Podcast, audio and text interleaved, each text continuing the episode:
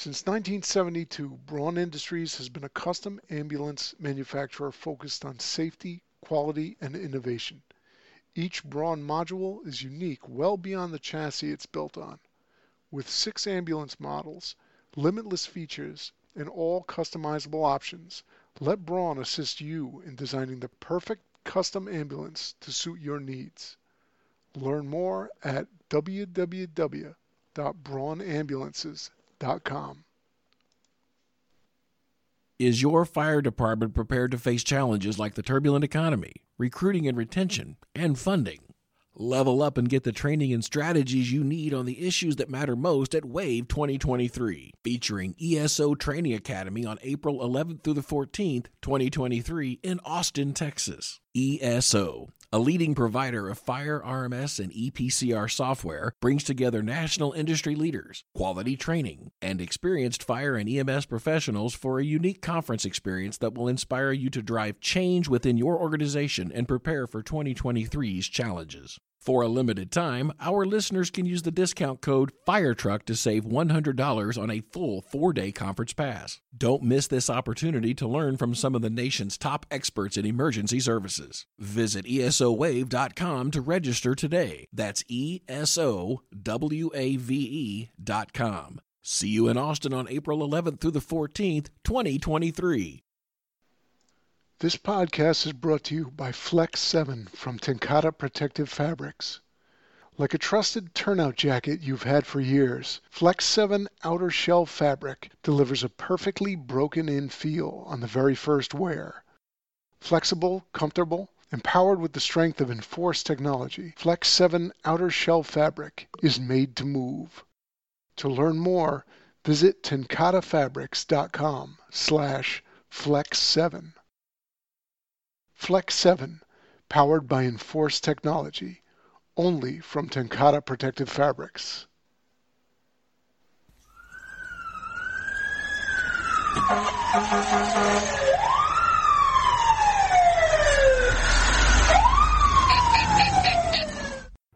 Welcome back to Main Street Firefighting, a podcast by Fire Engineering. My name is Lex Shady, and with me is my partner, Chris Tobin. Before we begin, we'd again like to thank Fire Engineering for the opportunity and you all for tuning in. This episode, we are joined by Chief of Training Brian Brush from Midwest City Fire Department in Oklahoma. The chief has a diverse background in the fire service, crossing multiple states and experiences, and he brings this unique perspective to an engine focused conversation on approaching building construction and training. We hope you enjoy thanks again, Chief, for coming on and talking to us today. Um, we're really excited to get um, your perspective on kind of Midwest legacy buildings and um, kind of uh, looking at them from an engine perspective. Um, but before we get started, could you give us a little bit of background for the listeners, um, your maybe a little bit of bio and your experience and exactly where Midwest City is? Yeah, you know, uh, right now I'm in. Uh, I'm the training chief at Midwest City Fire Department in Midwest City, Oklahoma and uh, we're actually just on the east side of Oklahoma City, uh, in kind of the metro area. There's a smaller department right in between us and Oklahoma City, uh, so we don't um, really border Oklahoma City as far as the fire department, but uh, kind of the the suburban makeup is just kind of blends together as far as the east side of Oklahoma City into our district, and then on the south side we're bordered by Tinker Air Force Base and uh, you know, when we talk about building construction of the district, we can uh, kind of speak to how that really uh, influenced the makeup of our area. But um, so, uh, in short, on my background, I got into the fire service at 16 years old in Northern California as a as a volunteer um, actually kind of responding from the high school as, as a volunteer, which was wow. pretty cool to get to be a, a fireman at, at 16 years old and, and get out of class for it. So I always joke that the uh, fire service had their hooks in me two years before any military recruiter could have, but it's just kind of, you know, uh, action and service has kind of always been something that really interested me. So I came out to Oklahoma to uh, go to school at Oklahoma State University uh, in a fire engineering program uh, right out of high school, and then I returned to California to work uh, doing the wildland stuff in the summertime. And I kind of bounced back and forth between that uh, until I moved to uh, the Denver area. Worked for West Metro for a better part of 13 years, and then um, my wife uh, and our family kind of ultimately decided to move back to Oklahoma in, in 2015. And uh, this is where I've been since. Worked with uh, Edmond Fire Department uh, when I first moved back to Oklahoma. Uh, got back into the you know Oklahoma Fire Service through there, and then got into training as a training officer while I was at Edmond, and I just kind of set the uh, set the stage for me to uh, to apply for this training chief job. And I've been here at Midwest City since 2019, and um, and just loving every second of it. That's awesome. You have uh, quite the range of states in your fire service background, so that gives you a, kind of a unique perspective of it.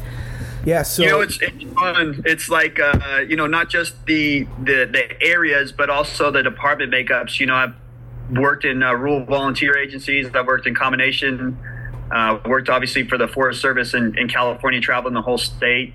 Uh, Denver metro area, you know, a, a really good sized metro department, and then now here. So I, I, as much as people, you know, will abuse me for being a fire service gypsy and traveling around the country, uh, it, it really does, like you're saying, uh, provide a great perspective, and, and it's, it's, it's awesome. I, I, I can't be more uh, excited about the uh, the crooked path that I've taken. Um, yeah, yeah. So that is it is interesting that uh, you, you started off in the in the west and then um, kind of took a stop in in you know I guess that would be the the mountain range area of the country in, in Denver. Um, and then you, you ended up in Oklahoma. So I guess in your perspective, you know how how the buildings change um, it, for, from California to, to Oklahoma? Was it evident, or it, like how how did how did that like in your perspective? Um, I guess like uh, represent itself in, in in how you fought fire or how those departments fought fire or the, or the cultures of those departments was I mean obviously there's a big difference between what you see in Oklahoma and what you see in California so yeah you know it, it it's wild how how much difference there is um, in regional influences in construction. You know, and, and as far as you know, before even me getting into the fire service, my, my dad was a commercial contractor in California. Um, so,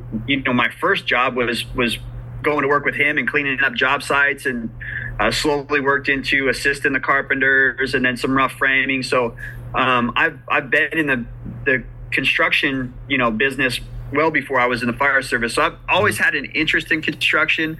Um, but until you get out of where you're at, you don't really um, kind of start to recognize those influences. So, growing up in California, you know, people have their perceptions of it, but um, you know, there, there's still some older construction in California. Um, and then, you know, you learn about suburban sprawl out there. Obviously, people think that it was the home to lightweight construction, and it certainly uh, is in volume, but maybe not the first place that it took off. But you know, I remember, um, you know, coming up in the fire service in, in California and, and it being very uh, pro roof operations and vertical ventilation and, and not thinking anything of it.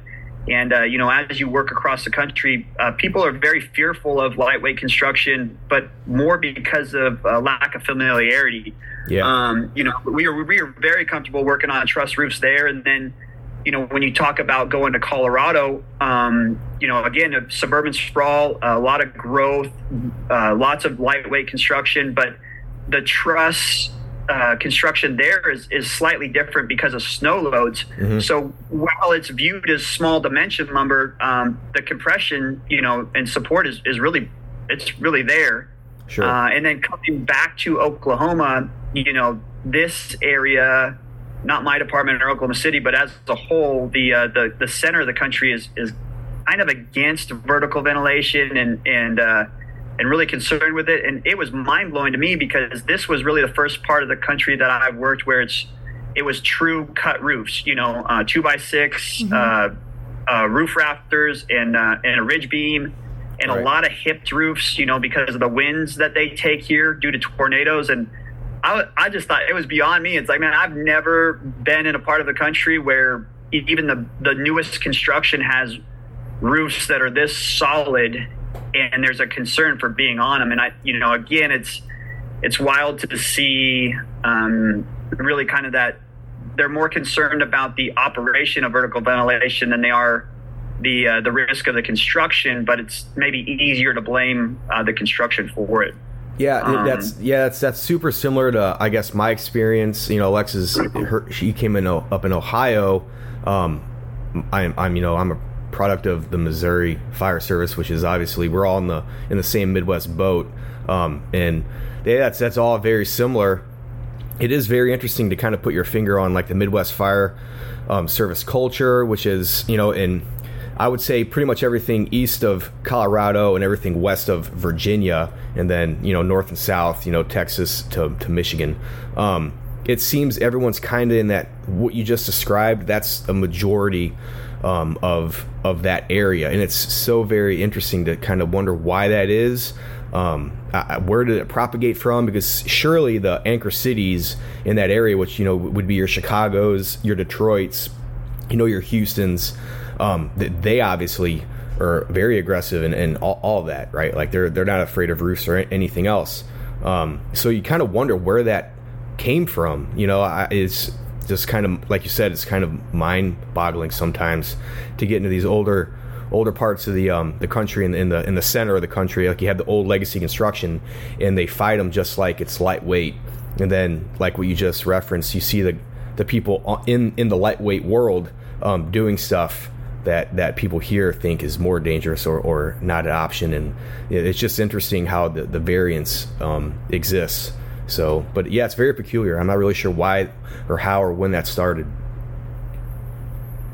Yeah, and it's uh, it's weird. I mean, I think again, it's um, it's it's lack of exposure. You know, you you fear what you what you don't know, and uh, and you you get fed in certain things, and you know, I think that that's a that's a disservice of uh, kind of the way we've structured things. You know, be, even back to the ha- Hackensack, New Jersey, the bowstring con- construction failure. You know, it's sure uh, too too much of our fire service past blamed uh, construction features or or things that were beyond our control because we didn't want to n- maybe claim uh, misguided tactics or or improper size ups and uh, the world's really changed. You know, the NIOSH reports will will hang uh, responsibility on those things. So, mm-hmm. uh, uh, uh talk about uh, you know modern versus legacy. Man, the, the the legacy of the fire service was kind of uh, let, us find a scapegoat um, because really no one's going to know the details of what went down. and today there's a there's a, a much higher degree of responsibility placed on operations than there is on um, you know construction. So hopefully in time um, we we can stop falsely claiming these things contributed to uh, to, to, these these events. Yeah, sure, and you know, um, you're in a very, I guess, uh, more of a unique perspective in Midwest City because, and I'm sure you know this, but a lot of people probably don't. Is is uh, that city's history and how it was, um, I guess, built after uh, you know post World War II in this, I guess, the suburban template, um, and then that's that's pretty much what was was uh, ground zero for for that playbook as far as how to lay out you know a, a suburban um, I guess a planned city you know um, I grew up on a military base in Florida so I kind of I understand that kind that that layout but um, I don't think people understand the the importance of of I guess a Midwest city's uh, historical importance. Um, about like what happened to, to the buildings after World War II in the sprawl, and then you know certain things kind of changed in the landscape. Um, but I mean, maybe you can hit on that. I'm not sure how familiar you are with that with that history, but I'm, obviously you, you would know more than me. Oh yeah, for sure. Um, you know, I I actually there's a there's an article in uh, you know in the queue at Fire Engineering um, on um, you know basically our our Midwest cities building stock, you know, and we're we're not a uh, we're not a unique story um, because it, it, it occurred all across the country in the in the World War II uh, area. But uh, Tinker Air Force Base right here in, in Midwest City is essentially the uh, the maintenance shop for uh, for the Air Force and in a lot of the you know even the Navy, some of the large planes. So. Um, during World War II, we saw a tremendous amount of growth here. Um, but at that time, you know, they they were very small houses, 900, 1200 uh, square foot, early suburban. You know, we'd say the birth of lightweight, but more just kind of that um, that suburban template of hey, there's three floor plans, and we're we're just going to stomp them out, you know, on all these lots, and mm-hmm. and uh, so uh, a lot of our building stock around here uh, it is in line with that uh, explosive growth of right around World War II, so the late 40s, primarily the 50s, you know, the post war suburban boom, uh, 60s into 70s. And then growth really stalled out here kind of since then. And now we're going through a real redevelopment era. Mm-hmm. Um, but uh, yeah, I mean, it's. Um, it is a very very interesting thing to, to take note of, of when these kind of evolutions of, of construction move through areas um, I guess uh, I mean I know there's a lot to talk about, so we can kind of uh, move around a, a, little bit more. Um, but yeah, I mean, I mean it's uh, I'm a I'm a fire service nerd. Obviously, you guys know, um, but building construction is a big part of it. You know, I uh, for that article, I queried the uh, the working fires that we had in our city, and I wrote it this summer. So it was the first six months of 2022. So in the first six months of 2022, I think we had like 40 something uh, working structure fires. And come to find out, only two of them uh, actually occurred in buildings uh, that were built in the last 20 years. The majority of our uh, working fires are in uh, uh, buildings that are 50 plus years old. So wow, that was kind of eye opening for us to really dig into the the, the information on it to know where our, our fire problem is. Sure. Yeah, that's that's always really good to have that data points, and it's important to have someone out there that's collecting that kind of data. Um, I mean, you know, if you can measure it, you can improve it, right? That's what the saying is. So. Um, I mean, on to your point with, with the whole the cultural thing, um, we, we get to go all over the place and, and we primarily, you know, look at old towns and main streets and stuff like that, and we get to see the the changes that happen geographically from east to west and north to south. And um, what what you had talked about before with the roof stuff, we really start to see with with the apparatus setups and then the aerial priorities. I mean, just think about how many towns out there. Um, you know, have, have a ladder truck and then use it more for a parade or an aerial master stream and have no notion of, of using a, an aerial for access to, to anywhere, right? Um, and then you ask them, what's your plan for, you know, a, a roof? Cockloft fire running your main street and they just have a look of, of blank bewilderment right um, and then that's that's kind of astounding so I think everything we, are talking about is kind of lumped into the same same issue, and it's all interconnected. Um, but you know, for one one thing leads to another, and then what we're going to talk about, like you said, with the stairs and the engine um, stretches and stuff like that with these buildings, I think all that's part of it too, right?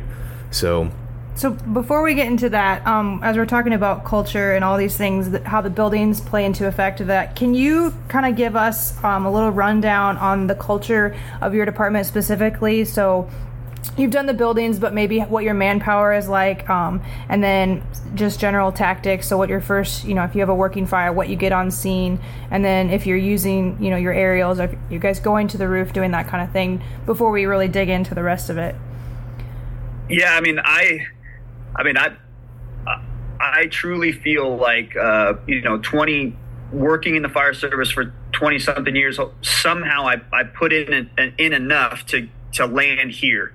Um, I mean, Midwest City Fire Department is is is it's just amazing. I mean, you you uh, talk about culture. I mean, this is a I'd, I'd like to call it like the Moneyball uh, fire department. I mean, it's they're, these guys are hard workers. They get it done all the time. Uh, they're we're kind of in the shadow of Oklahoma City, but uh, we would be equated to a, a, a, battalion of Oklahoma City. So we're a, a six station department. Um, the district is 26 square miles.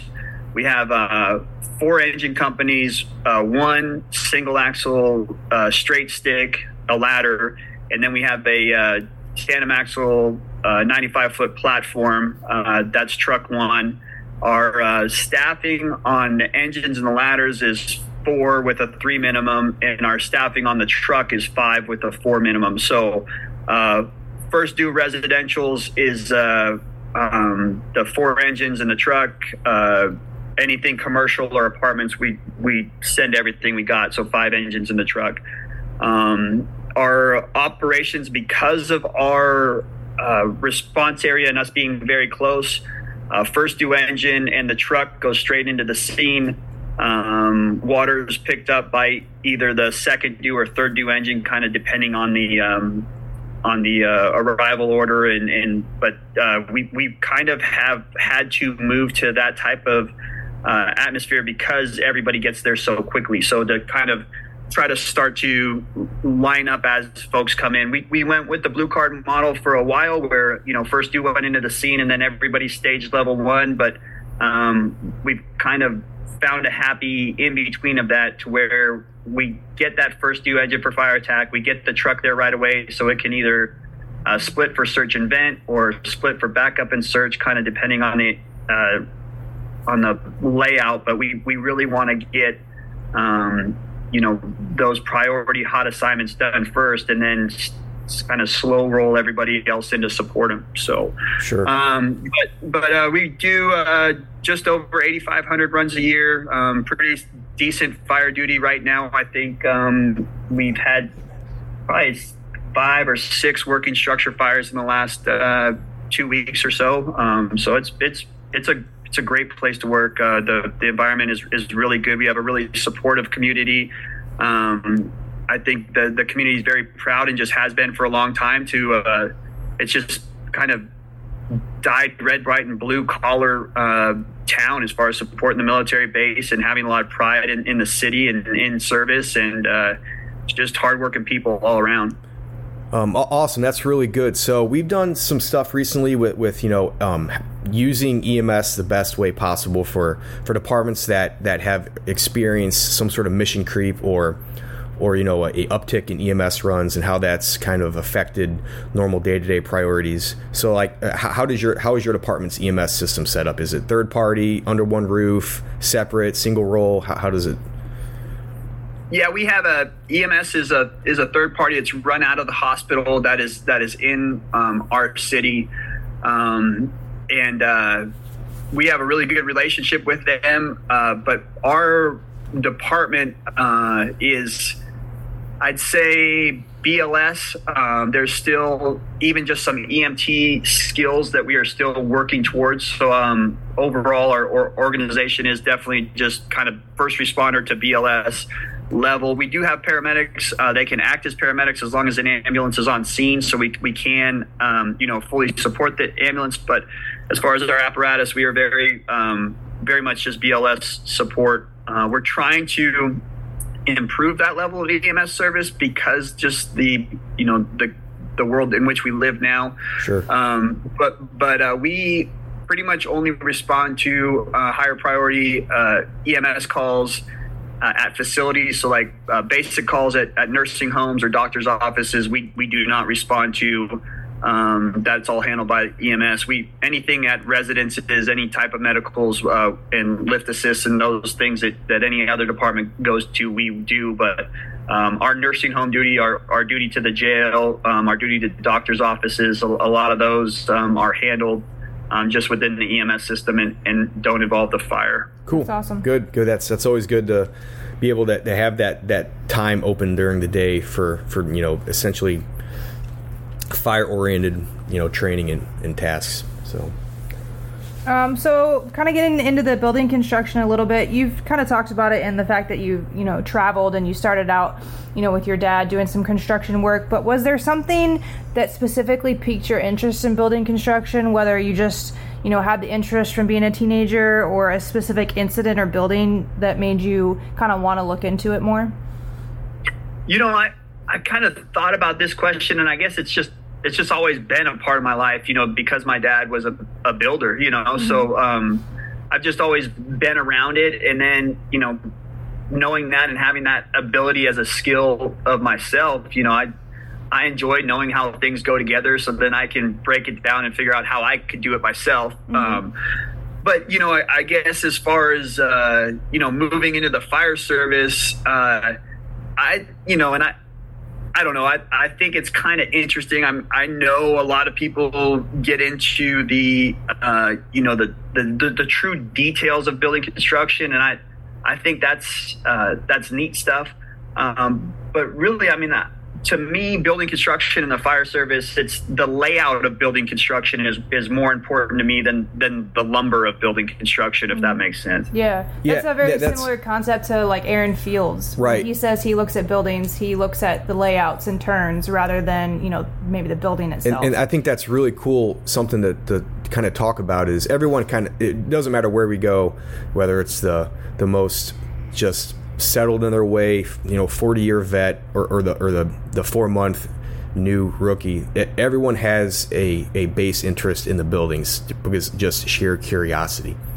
But when you really start breaking it down into different people, um, everyone we've we've had on, uh, and like she just referenced, Aaron, um, they just basically come out and say, I, I don't really care this what you know the components are. I I just need to know the layouts, the rooms, and how I'm getting this hose from point A to point B. And then you talk to someone maybe assigned to um, a, a, truck company or a truck centric department, and they're talking about voids and you know stuff like that, and the different roof types, and um, it's very interesting. The two there's definitely two separate perspectives, and it's really neat to kind of hit on both of those but um, it does kind of bring to a point where you got it. You got to know both, right? Um, but it's well, re- I, it's, I it's really yeah. cool that that you know there there is two to, to talk about. It's not just building construction, right? There's definitely a, there's more to that. And you got to peel back the layers. Absolutely, and I mean uh, it's it's funny, you know, you kind of say there there there is a different mindset between a, a truck company or a support company wanting to know about building construction versus the engine company um, but I mean, the, the core of it is is is paths of travel. Mm-hmm. You know, so it's like I mean, when we go places we aren't familiar with them, we're, we're going to pull up a map. You know, we want to know. We, we kind of want to have a rough idea of the, the direction and in, in the distance. Like we don't know what the road conditions are going to be like or the traffic, but uh, I mean, I I would not drive to your guys' house without pulling up a map and going, okay, well, it's you know, it's going to take me about this long, and this is the general direction that I'm going. Mm-hmm. So, I mean, I think that you know that for the engine company, that's that's the pathways, the stairways, the hallways, you know, and, and where the compartments are. The you know, for the truck company, and we say truck, but really it's the support functions. It's like, all right, well, how, what are, what am I responsible for? And that's cutting off fire extension. That's that's properly properly ventilating. That's that's being concerned about um, you know overhaul, and so uh, we're we're just trying to get ahead of the routes that we might take on the fire ground, um, or or the fire might take on the fire ground. Sure. Um, yeah, yeah, that's totally that's all correct. Um, and it's uh, you also hit on one thing too. Like, yeah, obviously, um, Lex and I, we're not architectural students. We're not engineers. Um, there's a lot about buildings we definitely don't know, and that, and that's awesome because we still get to learn about this stuff. But like you just said, we we definitely know what's what we have to know by necessity from a firefighting standpoint. Um, we're not definitely losing ourselves in the in the architectural details of, of, irrelevance, right? Like that's not that's not building construction in the fire. That's not what we're here to talk about, or what we should even be wasting time on. Um, and I think some people kind of forget that. Um, it's it's not it, a building collapse is another one too that you can kind of get lost in. Um, that's definitely an, a thing, right? But at the at you know at the end of the day, you know we're not we're not engineers. You know, um, it, I mean, if a wall is leaning, okay, I can tell you that's bad. Stay away from that. but when when when is this beam going to fail? I don't know. You know, um, that's just not it's not what, what we do or talk about. But um, it is important, like you said, you can't you had upbringing and building instruction, and I said, you know, most most everyone kind of has their moment of of um, importance, I guess, a, a, moment of need that is either given to them, either through some some call they went to, or something presented itself to basically say, "Wow, I need to know about buildings because maybe I didn't know enough before, and this is really important stuff." Um, and so it's great they have a pedigree in that. Um, a, a, lot of us, I, I definitely did not. You know, something that I just got into you know, later on in life through through curiosity and wanting to know my environment, um, and then obviously where, where, I work played a big part in that. But I've, like you said, been on a, a couple different departments from a small rural department combination volunteer, and now now I'm in a, essentially a brick city, so which is cool. Um, but I mean, maybe Lex can hit on kind of her her background too with what you know what caused her to really like buildings also. Yeah, I mean, uh, basically for me, I had zero experience in construction, and uh, my first fire, I couldn't figure out how the fire got from point A to point B, and then I kind of realized um, that I needed to figure that out, and that kind of dive into building construction. And I, I've noticed, um, at least for me personally, when I interact with some people and they they ask about building construction stuff, you know, they get kind of too far in the weeds. You know, someone who's brand new to the fire service and they open a building construction book and they get you know kind of way over their head, right? Because we've all seen the textbooks and they're it's all good stuff, but it's maybe not necessarily what firefighter level what we need to know on a scene. So, what do you guys do? I know you're involved in the training, obviously. What are some issues you've seen in regards to building construction training, and like what do you guys do for those newer members to kind of help them through the weeds of it all? You know, I I think you know I I love I love putting things in buckets. You mm-hmm. know, and and um, one of the uh, one of the best kind of formats for that. Um, you know, Chief Castro's uh, uh, Chief Brunacini, a lot of them to talk, they, they break everything they can possibly down to the task, the tactical, or the strategic level. Mm-hmm. So it's like, you know, that's really helpful for me. It's like, okay, well, like you're saying, man, I don't want the new firefighter to be rolling up to the scene.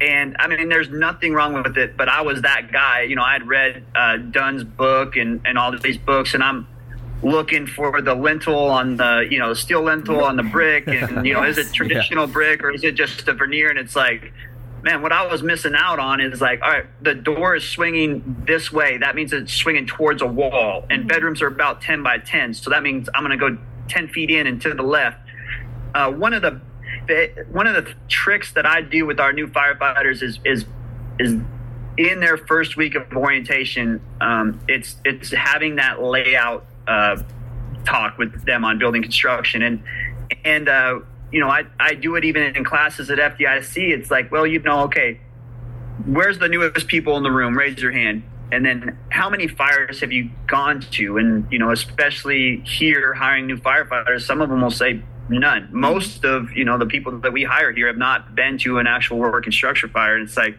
all right, I, I get that, but how many houses have you been in? How many houses have you lived in? Mm-hmm. And you know, just kind of communicating to them that that's really what we want to focus on not their fire experience but their experience in, in occupancies mm-hmm. you know if they start to pay attention to experience in occupancies then the fire is just the variable so you know from this day forward you as a firefighter now every time you go in an occupancy, um, start making that mental map, especially in a small city like ours, 26 square miles. And it's like, in a couple years, you're, you're going to have a very good imprint in your brain of the neighborhood and the layout in the neighborhood. I mean, a lot of our neighborhoods only have three or four floor plans, you know. So it's like, yeah. all right, this one I go in and I go to the left to, to the to the medical, or this one I go in and I go to the right for the medical or you know or, or this one has the attached garage this one has the, the detached garage. And i think that uh,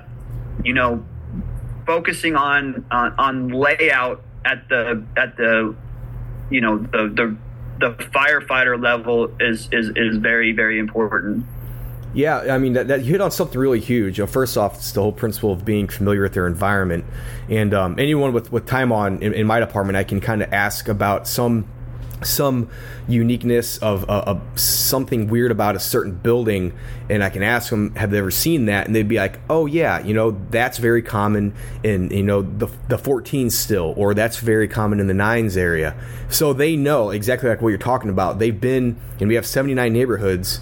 They've been around enough and have picked out the the patterns right? So they've paid attention and and that's really what it's about. It's about pattern recognition. It's about visual cues. If you've taken any Dennis LeGear class, um, he goes into that, and a, a, way to to pick up on those things, like you said, without even having to go to fires, is one or two ways. You either pay attention on EMS runs because you're in the building, or you get out and do your pre plans, like a lot of departments still do. We used to do them, and we used to give the new kid the uh, the clipboard and the paper and go, all right, draw your plot plan you know, give us a general floor sketch of this place.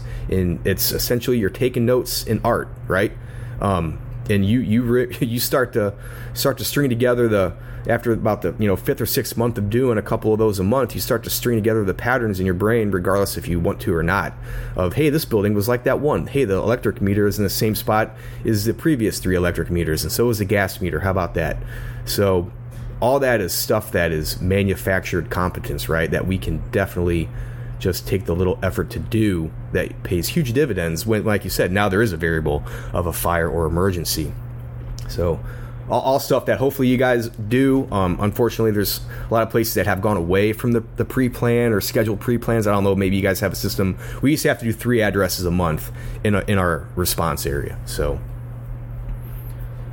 yeah, you know, I think uh, it's it's like a lot of things. I mean, we we focus our pre planning on the commercials um, as far as formal, uh, obviously because we can't inspect residentials, but uh, that's you know that's that's all on the individual. I mean, if you if you take those EMS responses as you know the opportunity to pre-plan informally, then then you're good to go. And our I think our guys have done a better job of it. I think nowadays with the instant gratification of being able to put that into a call note or being able to to, to get it into a uh, an MDT so that ne- the next time you go to this address, it's populated right in there that there's hoarding conditions or this or that.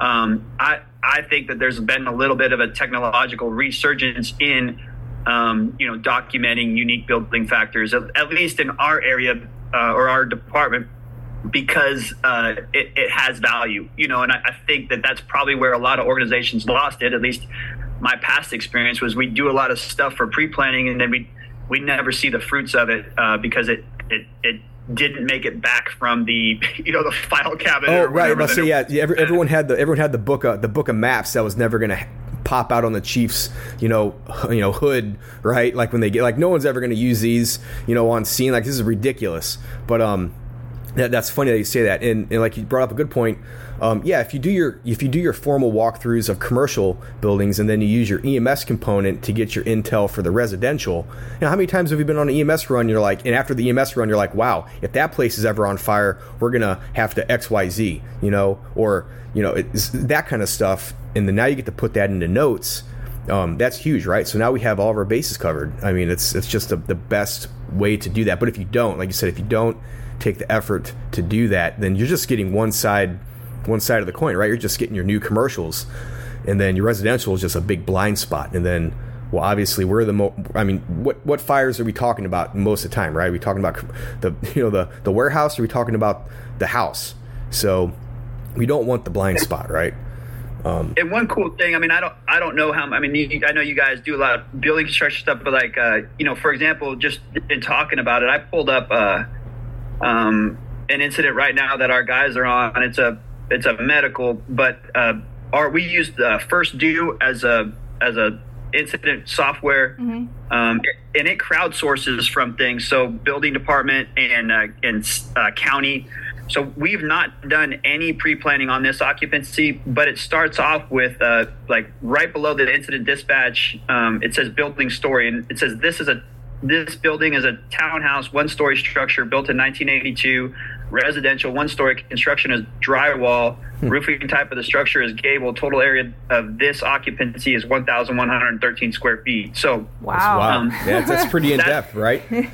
That's the that's the information that it just uh, crowdsources from the county assessor's office. That's now, if our building department had a, a, open permit for it or something like that, it would pull that. If our guys uh, run this medical and they uh, you know determine if there's hoarding conditions or uh, the occupant is bedridden in the the A A B corner or whatever, they they can type that straight in, so it it becomes uh, a part of that initial dispatch information. I mean, I'm telling you, right in between the map and the uh, call notes for this occupant took an inhaler this many days is that building story section. So um, I I think that there's ways to get you know to to to re re uh, you know re-interest guys in in that because they'll see that instant return on investment of, of putting forth the the effort to put those details in. Yeah, that's really cool. That has a date too. That's a big a big discussion we always get in is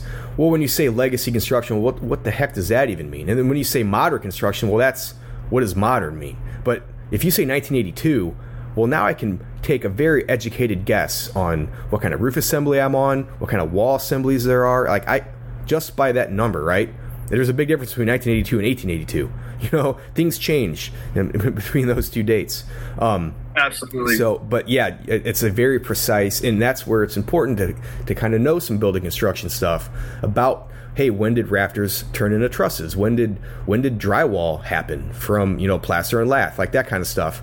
Um, and that's where it is very important to kind of know your your ranges of, of your timeline architectural timeline i guess is, is uh, the term you'd probably use for that instead of just saying broad generalities of legacy and modern because that that's just not precise enough to give you really any sort of useful information um, until in, until you're on scene so yeah for sure so, um, kind of going back to the, some of the engine stuff, um, we kind of hit on this a little bit when you talked about your perspective on the buildings, focusing on layouts, where the doors are, hallways, and that kind of stuff. But when you're specifically talking about engine work and um, building construction, maybe more specifically in this point, legacy buildings, you know, what are you focusing on as far as training? You know, how do you approach these buildings differently, or do you approach them differently?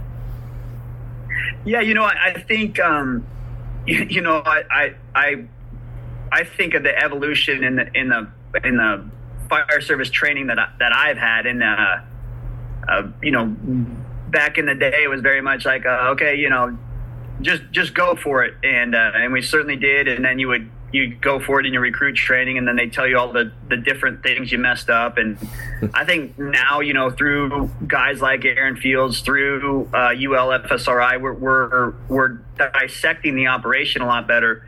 And um, I, I guess you know as far as the engine company goes i kind of to, to give it a, a, a some type of analogy, I'd say I'd apply it to football, and it's like down in distance. Okay, you know, where are we at? Where do we need to go? And and breaking it down in, in that format.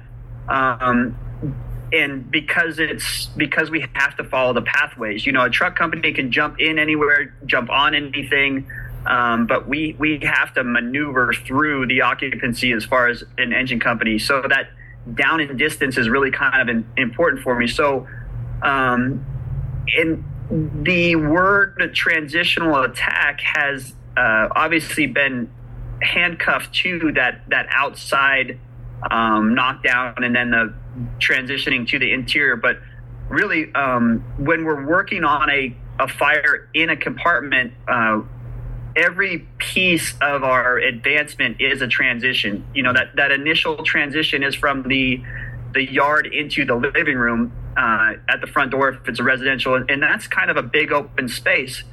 Uh, then the next move might be from that living room to the hallway. Well, now you're dealing with a a you know a, a very concentrated space, especially when it comes to um, you know fire dynamics because it's it's it's a tighter space. It's it's funneled, so you're going to have a, a much kind of different fire uh, conditions in a hallway versus the living room you could have smoke, you know, two feet off the the ceiling in, in the living room, but then you go to make that turn into the hallway, and now it's you know could be fire a couple feet off the floor. Uh, so you're you're transitioning from you know different pieces of the structure as far as the the dynamics go, and then you know making it down a hallway and into a room. Uh, stairs are the same way. I mean, I, I again working in in Northern California to start. Uh, uh, it seemed like we were going upstairs more often than anything because of a lot of the you know just hills and stuff. Mm-hmm. But then get out to Oklahoma, everything was flat. There was no stairs. Then I go to Colorado, and and uh, we had a, a, ton of basements, and, and those were a blast. But also, you know, going upstairs.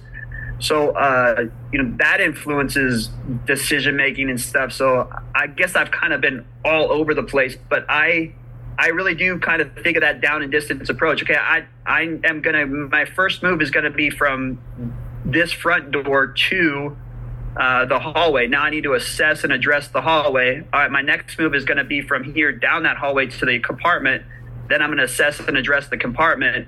Uh, once I get to the compartment, I assess and address the compartment. I'm to need to see what the contents are. So uh, um, I I think it's fun that we're we're starting to have a better understanding of fire dynamics and and, and how fire dynamics work within a compartment because truly uh, you know fire dynamics is fluid dynamics if i were to put the uh, fire room uphill from the front door and i filled it full of water uh, as it comes down the hallway, it's going to accelerate like rapids. Then it's going to dump out into the living room. It's going to chill out like a lake.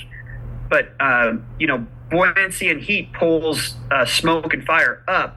Gravity pulls water down. But the the the paths, you know, and the intensity and the influences on uh, compartmentalization and channeling and all that stuff is all the same. So really, you know, the the fire flow path is is the same as the water flow path. So we're we're just countering uh, that action with with uh, with water. Yeah, yeah. I mean, all that's that's very true and very good points. And um, I like that you brought up the the going upstairs a lot. Um, the the big thing that people will see in in main streets when it comes to stairs is uh, the, the, the the longer than traditional straight run stair. Right. It, it's also wider in a lot of cases, um, or it may just be the you know, the normal 36 inch um, length or width but it'll be a lot longer. And, and what people don't realize is with these massive, you know, double run, straight run stairs is you're you're taking you're taking all the way to the, essentially the rear of the building, right? And then now you got to make this hard 90 or 180 degree turn to go all the way to the front.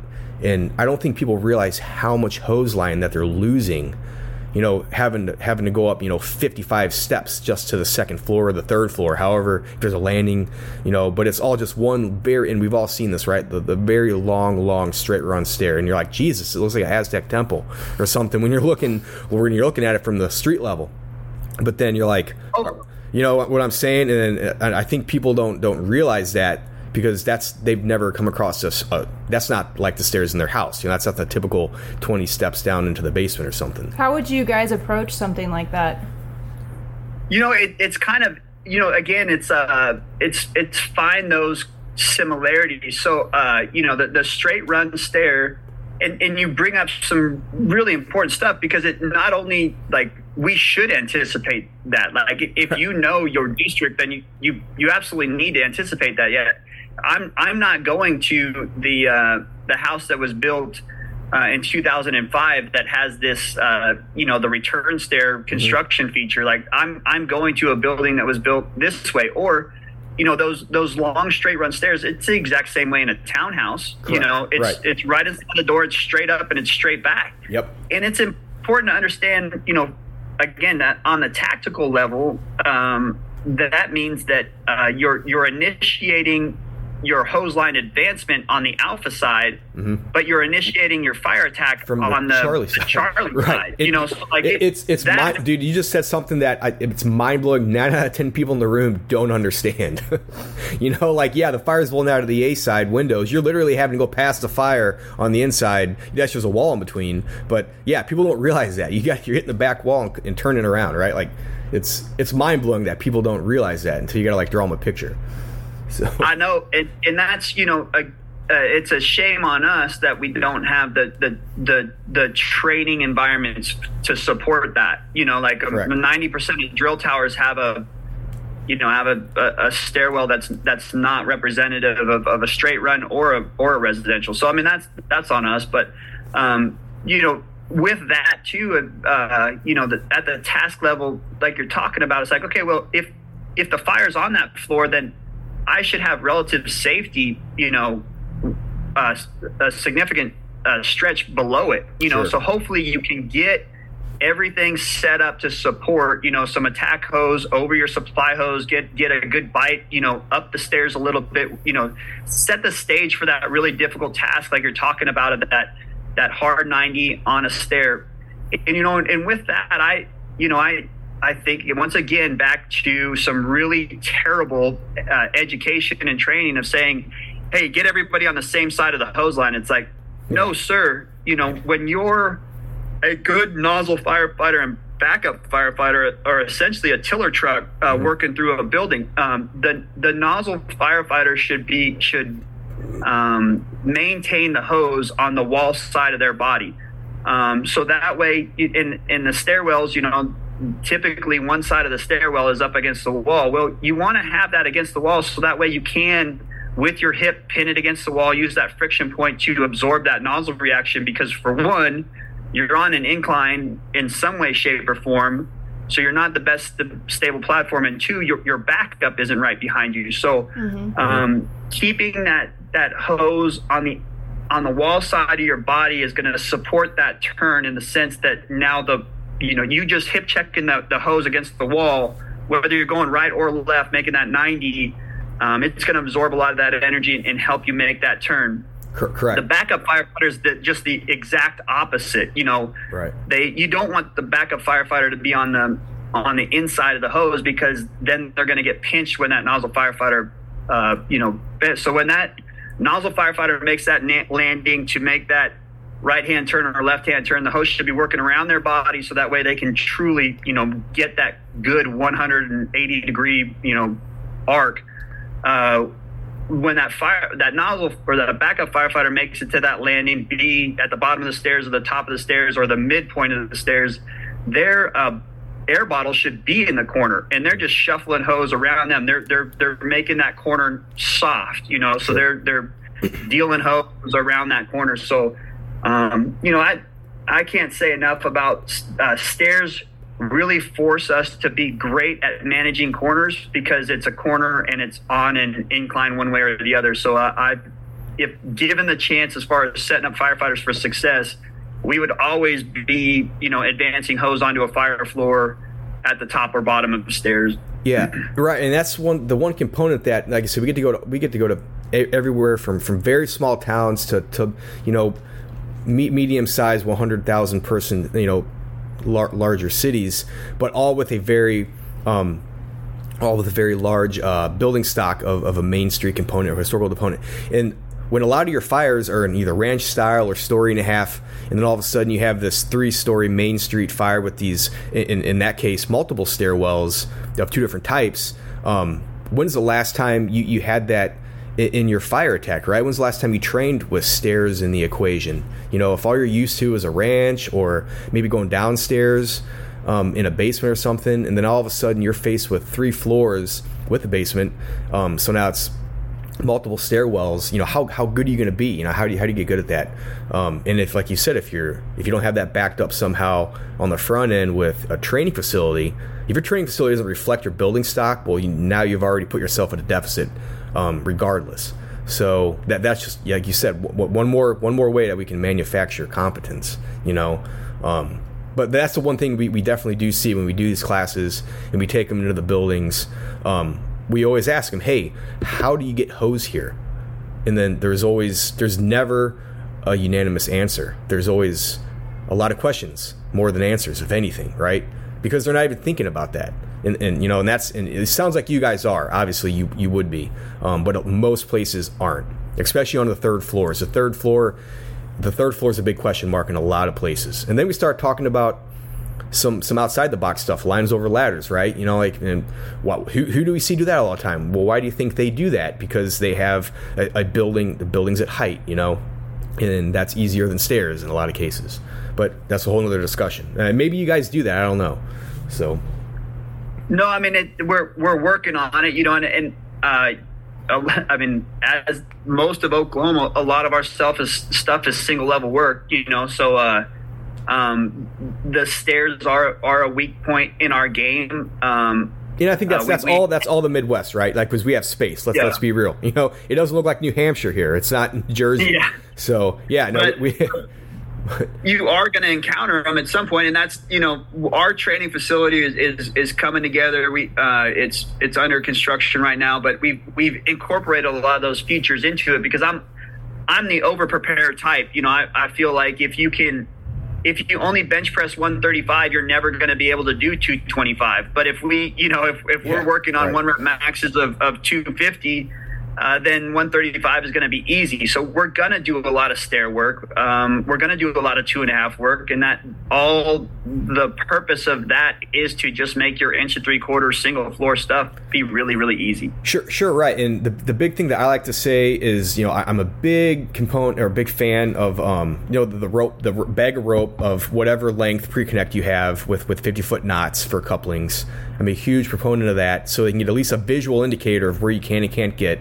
And then, like you said, if if you bring that in, into a pre-plan or just a walkthrough, and then you guys are hitting it hard with the the very techniques of how to use the hose, then then you guys you, you know you're going to be good regardless um, of if you go to fires like like with stairs or not. But if you don't have if you don't have anything to, to even put in your mind beforehand, um, and, and the first time you're squaring up against you know a, a three story fire um, and that's the first time you mess with stairs it's, it's not going to be good you know especially if you have multiple lines needing to go to the same floor. Um, it's going to be it, it's going to be messy and it's probably one of the reasons why we see a lot of these transition from offensive to defensive and then, then they lose the block if not more. Um, and, and now that brings me to another thing is how do you set up pre-connects? Most people set up 200 feet pre-connects but once you start going to these buildings you know, the third floor eats up a lot of line. Second floor eats up a lot of line, um, especially with these long stairs and the deep run buildings um, of a typical Main Street block. They're long and narrow. So all stuff that no one's thinking about. No one's thinking about the 300 foot stretch. No one has a plan to extend line. Um, and I, but you know, I don't absolutely mean no one. I'm just a lot of the places that we go to don't even have these in their their playbook because these fires aren't necessarily common, right? So um, just oversights and, and, strategic blind spots.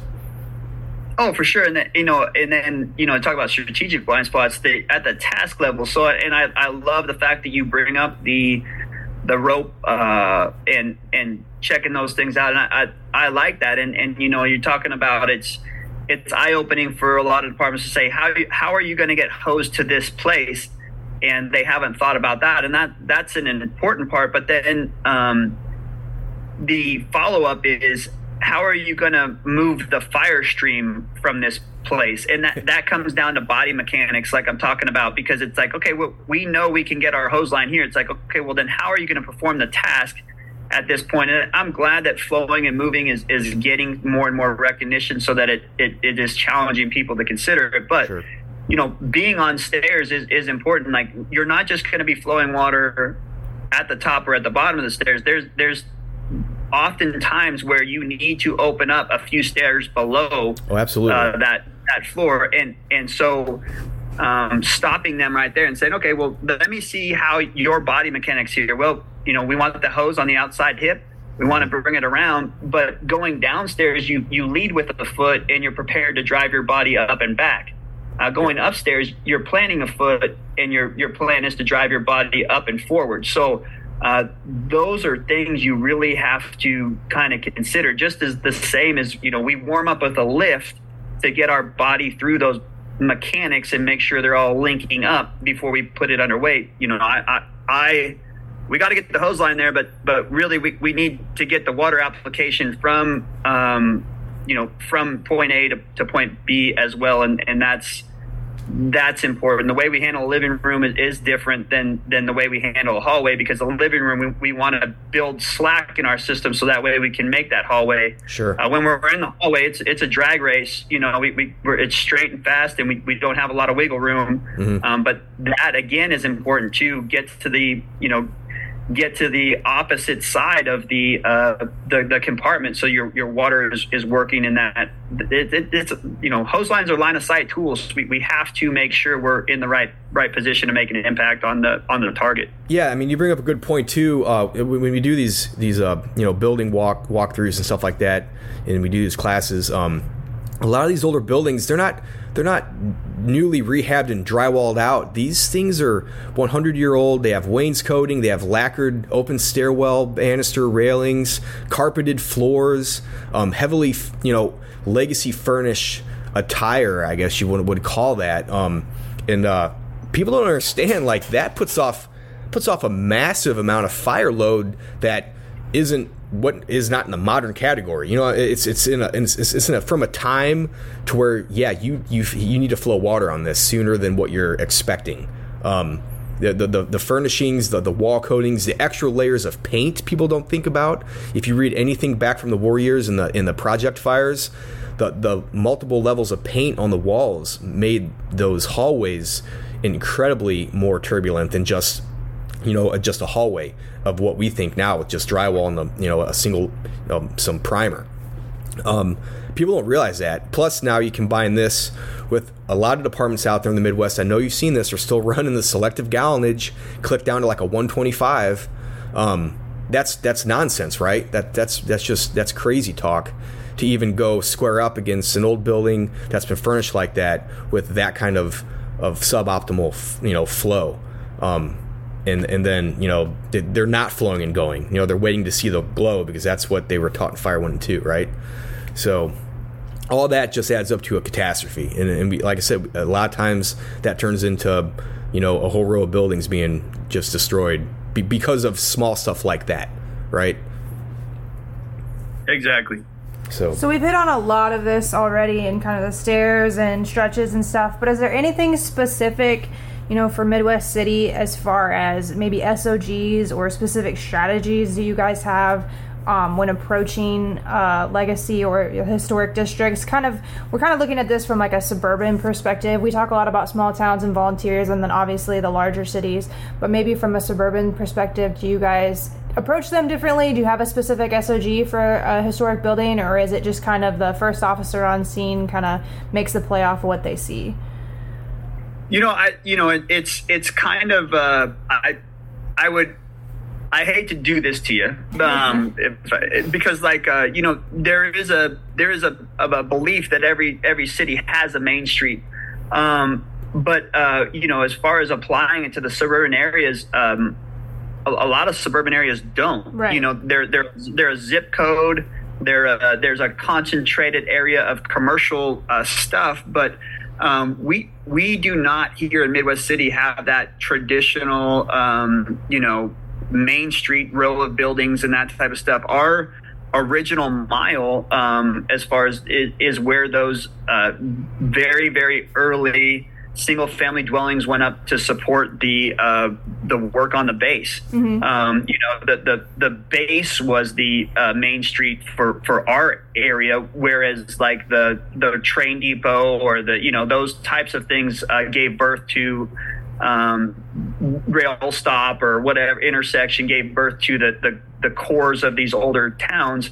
Um, you know, our our our hub is is a, is a base, uh, so that's kind of our main street, and we, we certainly don't work on there. Um, so as far as that goes, uh, we don't have a different a, a, playbook other than you know single family dwellings get get four in the truck, and, and anything else we send five in the truck. But that's really because that's all we can send. Mm-hmm. You know, so in the suburban setting, I'd say the biggest thing to focus on is is is efficiency in your operations. Like we we want to get the most we possibly can out of um, each apparatus. You know, so uh, for our our setup, um, we we run four inch hoses supplied to our engines, so we can lay a single for single family, and it really doesn't take up much space on our uh, on our smaller streets uh, where these old houses don't have part off street parking. Mm-hmm. Um, and then, you know, on top of that, if we do have two houses going or we have a commercial, we can lay dual four inches. So that way we're getting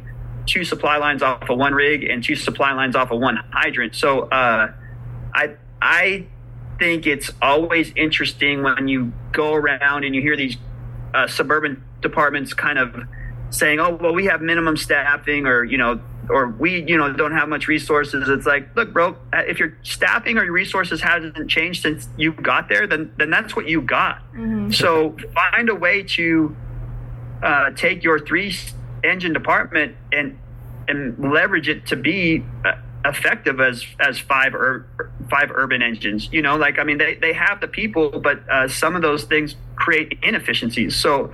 Um, just you know like we're, we're talking about smaller uh, organizations smaller departments. It's uh, uh, you know find ways to be more efficient and effective uh, rather than um, seeking out excuses because I, I promise you a, a lot of a lot of highly trained and motivated and, and, and firefighters seeking efficiencies uh, can be can be way more effective than than armies of, of urban uh, or urban crews. Hmm, I say that all the time. Yeah, um, you know, it's, it's, funny you say that too. Uh, we, we go to small towns all over the place that that quite frankly have a more robust, they have a better turnout than I do. You know, on, on St. Louis, um, people, the whole town comes together to fight the fire, right? Like there's a mass, there's there's a massive amount of people that show up, and then some it's the complete opposite. But then you get into a suburban suburban suburban area, and it's like what you just said. You know, they have two ambulances out on medical runs, and now they have two guys on a truck, or the chief and one guy on a truck, right? And and then the, the volunteer community next door has thirty people on scene in, in ten minutes. So um, it, it is so uh, it's just so uh, much of a variance out there. You, you really don't have any idea um, mm-hmm. of, of what what is what, who's getting what. Um, it, it, could be just so far in each direction. Um, and it is interesting you bring up the point to where, yeah, you're right. Not everyone does have the main street of the historic district. We went to a town in uh, Indiana, um, and they just have had a massive explosion of um, population. And uh, they, yeah, you're right. Like they have nothing that's older than than 30 years, essentially. You know, it's all brand new. It's all brand new warehouses and, and new um, modern buildings. But they do go to mutual aid to numerous towns around them with with you know the the postcard you know Midwest Main Street type thing. Um, and then also I try to remind people I go. Especially if you're early on in your career, you may have started off in a place like that, like you know, with with none of this that we're talking about present. But you may go get on an apartment that that does have that. Um, and then and then now you don't don't put yourself in a in a massive deficit because you're like oh, I didn't need to know anything about that at the time, but now five years later that that's your environment all of a sudden. The other thing to keep in mind too that we talk a lot about with people is that you know the main street buildings that you think of the legacy buildings and then the residential built at the same age they may differ in size or the fact that they're not connected in a big row, but the construction features are the same. The void spaces are similar. So it's always, like he said, important to just kind of at least be aware of what those buildings kind of have to offer. Um, also, the, the big thing now too is there's a huge resurgence in that like Americana look. Um, so you're right. Like we'll we'll take um, Midwest City as, as a perfect example. Who knows what's going to happen in the next ten years out there? They might put a row of you know I a row home looking Main Street you know brick veneer but what you have just alluded to, the straight run stairs will be there. The, the, the layouts will be there, right? The only thing that won't be there is just the age. Um, and then the building materials won't be old, but the layouts will be there. So that would be a, a good example if you have a department in you know sub- suburban America that only does you know ranch style homes or something like that, or bungalow style homes. All of a sudden, they wake up and they have three or four story lofts going in because that's what the young people want built nowadays. You know what I mean?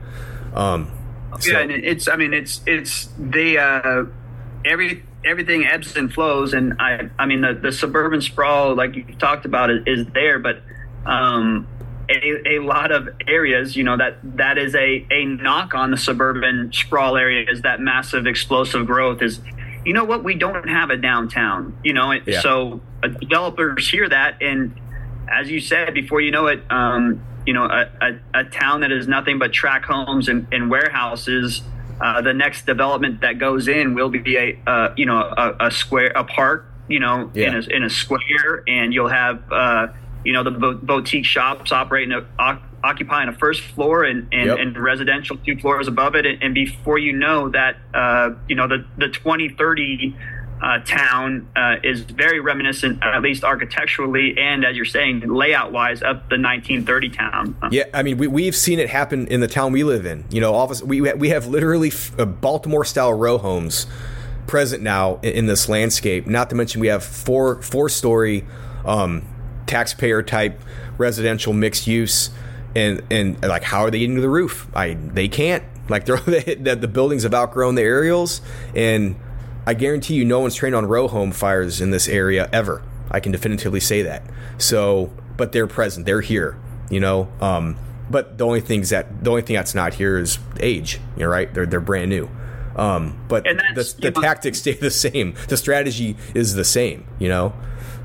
And that's something that you know I, I hope everybody's paying attention to in, in, in their rig spec. You know, we I'm obviously big into rig spec because of their 20 year decision making uh, you know 20 this 20 year decisions that you make um, if, if, you're seeing that coming to your uh, you know your area then uh, in your truck companies you you have to start considering the the the 20 footer coming back, you know, to, mm-hmm. to bridge that gap of that commercial first floor. Yep. Uh, you got to start considering the 45 footer, you know, um, just, just, you know, a couple 35s I mean, you're you're gonna have all the 24s and 14s you can handle on on engine companies that arrive into these events, but you you really have to. Um, we really have to start clubbing it up on our aerial apparatus as far as uh, you know the, uh, the the ground ladder complements because as you said the the, the aerial's the line of sight it, yeah. it gets boxed out um, we we have to go to the ground ladder game and Um, I, I, I, tell, know, I tell you a, what, a lot of these are just a slight, slightly bit higher. So getting the 28s uh, into the department, getting the 20 foot straights.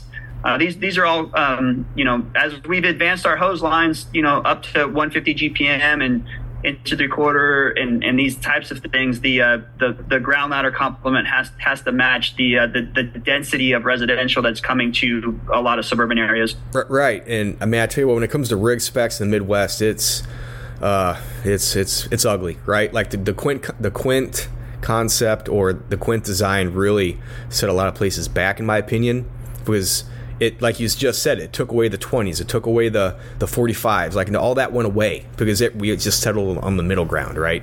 We settled with 200 feet of something and 24 feet of something else right? Like um, that's just kind of and then you know whatever aerial you specked out and that that's probably not going much farther than 75 feet. So uh, that that diluted i guess uh, a whole design facet in the in the midwest and, our, our rigs are i think kind of coming back from that in a way hopefully. Um, I, I, mean, obviously, I can't speak for every department in the Midwest, but just in Missouri, um, I have yet to see a highly functional engine or pumper anywhere in my state. Um, I mean, that's, hmm. that's, just being honest. Um, they're, yeah, they're all. It's just they a lot of them don't make sense, and it, just, they could be better built uh, for a lot of yeah. reasons. but yeah, um, but yeah, just that's all very important stuff that you bring up there. So to kind of wrap things up here, um, we know you teach a lot of engine classes and stuff. What is, I guess, the thing that you would be the key takeaway, and, and maybe you've already said it, but kind of re-summarizing it for us, for engine companies when approaching building construction? You know, what are kind of the key points that you would want someone maybe new to the fire service to focus on? Um, the ways. You know, I, I can't remember who coined it, but the engine engine owns the ways, the hallways, the stairways, uh, entryways. I mean, like that that has to be our. Um, but it's that is that is the core of it. And that, so back to the the you know the building construction thing. It's it's layout over lumber for the uh, for the engine companies. You know where where are we initiating our operations and if and if we have the ability where we are initiating attack to to, to create a stockpile of hose, then do it, man. I mean, if we have the living room, you know, take a few seconds in that living room to to pre-stage your next uh, your next movement. Um, if it's if it's a, a ranch and you're trying to work back to a bedroom, then then get enough hose in that living room to support that drag race down the hallway and that advancement into the bedroom if it's uh, a townhouse, you know the fire's on the second floor, then then take advantage of that first floor to set your hose up, set it up right, make sure your attack is over your supply to where that um, movement, we don't have to spend a lot of time on the stairs. We're either making that quick transition up and on, um, or same thing with the basement. Like be ready to, to get down and get around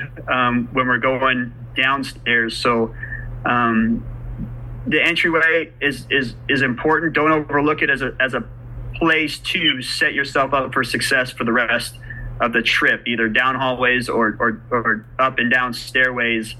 And then, man, there's there's nothing harder than a, than a, a, a fire above grade because you're dealing a lot of times with both a stairway and a hallway, and and those are restrictive atmospheres for for hose. So. Mm-hmm and I, I, I love it. I mean, if, if if all we could ever work would be would be one fire evolution, it would be upstairs, around a corner, down a hallway, into a room. That that, that sets up all the skill sets um, mm-hmm. for success in, in any single level uh, evolution.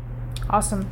Well, uh, last question for you. If someone wants to find you, uh, has questions, or just wants to get information from you, what's the best way? Social media or email or whatever you feel like providing. Right now, it's Brian E. Brush at gmail.com. Um, I took a break from Facebook in order to get focused on uh, getting some things accomplished for FDIC, the keynote, and some other stuff, just kind of trying to eliminate some distractions. So I, I, took a break from that, and that carried into Lent. So um, I'm off of uh, access as far as that goes, but I will be back here in, uh, in a couple weeks. Cool. But Brian E. Brush at gmail.com, or uh, you can track me down at Midwest City Fire Department um, here in Oklahoma anytime. We are hiring, um, so uh, that that uh, pl- uh, plug for our department. It, it is a, a great organization to work for. We have a lot of great stuff going for us. So uh, call me at the at the uh, department or, or look me up on my personal email or uh, find me at FDIC. I'm, I'm really excited about this year. I had to take last year off due to an injury, so I'm, I'm excited to be back. Yeah, so I'm going to replug that for you. If you're going to be at FDIC this year, make sure you check out his keynote speech on Thursday, and your class is Thursday afternoon as well, correct? Yep. Cool. All right. Um, so, yeah, like I said, reach out to the chief if you have any questions. We really appreciate your time. I think this was a really good conversation and appreciate your, uh, you know, well-rounded perspective. And uh, just thanks again. Yeah, thanks, Chief. Thanks, uh, be safe out there. We'll see you in Indy. Yep. Yes, sir. Thanks again for listening to another episode of Main Street Firefighting, a podcast by Fire Engineering. We hope it was worth your time. As we mentioned, if you're at FDIC, be sure to catch the Chief's keynote speech, An Unquenchable Faith, at Thursday's opening ceremony, as well as his class, Civilian Rescues The Reason We Exist, at 1.30 on Thursday. Afterwards, if you're interested, catch our class, Legacy Firefighting, A New Take on Old Buildings. As always, if there's a topic you'd like to hear more on, or a fire you'd like to discuss, please reach out. Until then, stay safe and have a good night.